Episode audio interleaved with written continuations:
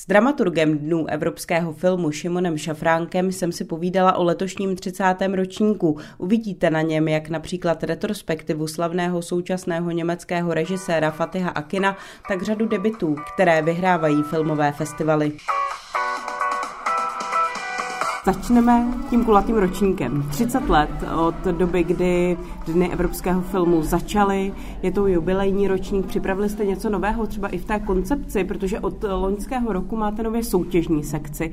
Tak jestli i pro tento ročník tam se něco změnilo? Změnilo se to, že se snažíme být jako konkrétnější v tom programu, že jsme udělali takový jako fokus na Benelux, to znamená, že máme jako víc filmů prostě z téhle oblasti. Pak jsme udělali retrospektivu Fatiha Akina v tomhle tom konkrétním případě. Tomu nahrálo to, že má nový film Zlatorína, což je taková hudební gangsterka repová vlastně zpracování skutečného příběhu kurdsko-německého repera Shatara. A taky to, že on je prostě jako podle mě jeden z těch nejvýznamnějších jako evropských filmařů a vlastně s chodou okolností no, tvoří nějakých 25 let což už je skoro těch 30, jak máme my. Eh, jakým filmem letos eh, festival zahájíte a proč? Myslím si, že to bude ta nesmírnost, je to tak? Proč jste vybrali tento snímek zrovna? No, zahajujeme filmem Nesmírnost. No, ten zahajovací film je vždycky takový jako oříšek, protože by to mělo být trochu jako uplifting a trochu jako známý, takže jsme tam jako nechtěli házet úplně nějaký jako bomby, no. A hnedka na start. Je to film, který se odehrává v Římě v 70. letech, hraje tam Penelope Cruz maminku jako z rodiny, která vlastně je rozpadla a nějakým základním majákem jsou tam děti. Zejména dospívající dcerka, která se zároveň cítí jako kluk, což si myslím, že ve finále jsou hlavní témata, které dneska v tom evropském filmu jsou. To znamená fokus na dospívání, dětský a dospívající hrdiny. To bylo vidět jako už v Kán vlastně loni v květnu a když já jsem pak vybíral ty filmy, tak to je fakt jako všude. K tomu je nutný říct, že ty děti a dospívající teda tam všude hrajou úplně fantasticky a to jako obdivu, jak, jak jsou schopní tohle to udělat.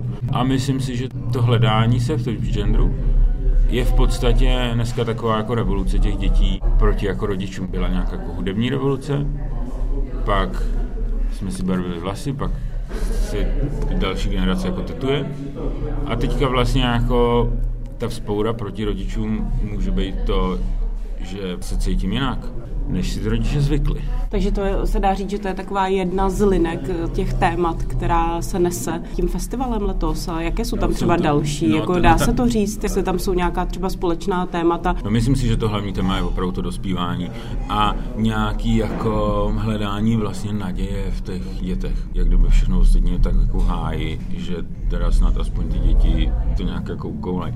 Při tom výběru vlastně bylo zajímavé, že východoevropské země se hodně obrací jako do minulosti, do doby rozpadu Sovětského svazu. My tam máme jako takový téma dezinformace, což je evropský téma teďka a bylo zajímavé, že opravdu v, tý, v těch kinematografích východní Evropy je prostě dost filmů z Baltiky, který se jako vyrovnávají vyloženě s rozpadem Sovětského svazu i vlastně z Maďarska. A pak samozřejmě je pro nás důležitý pouštět ty hudební filmy, kde jednak máme jako hudební sekci a jednak jako ta hudba si myslím, že nás taky jako charakterizuje, že, že ten akcent má.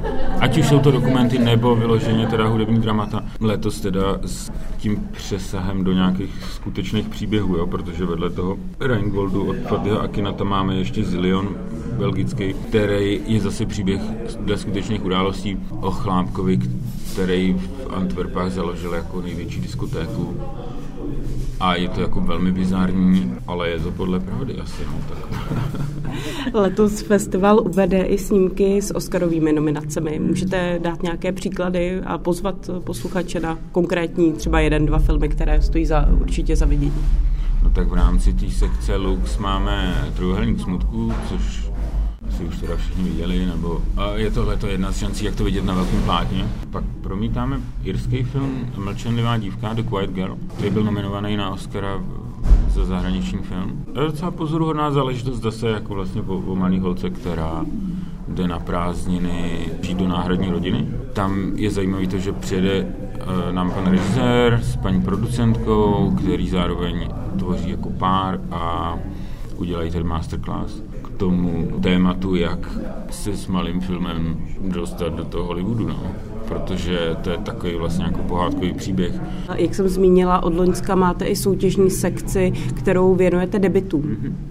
Kolik filmů se letos té soutěži potká a jaká ta témata třeba tam rezonují? Já jsem vlastně strašně rád, že máme soutěž debitu, protože už jako před tím loňským výběrem jsem si uvědomil, že se mi jako schází ohromné množství debitů. Vlastně letos jich tam máme devět v té soutěži, což ale neznamená, že by to bylo jediných devět debitů v tom programu. Když si vezmeme, že tam máme 40 filmů, z toho pět a další tři jsou retrospektiva a, a tady ten Lux, prostě něco, něco, tak to je v podstatě jako půlka filmu jsou debity. Jsou to vlastně jako fantastický bijáky, to není, že bych to tady někde jako vybral v nějakým jako kanále. To jsou prostě jako filmy, které vlastně vyhrávají na festivalech. A nebo tak nějak jako někdo možná jako prošumí, ale vlastně ne. Jo. To, a, a, a zase to téma jsou ty děti. Dodává Šimon Šafránek. Dny evropského filmu zůstanou v Praze, Brně a Ostravě do 30. dubna. Poté se přesunou i do dalších měst České republiky. Zuzana Flípková, Rádio Klasik Praha.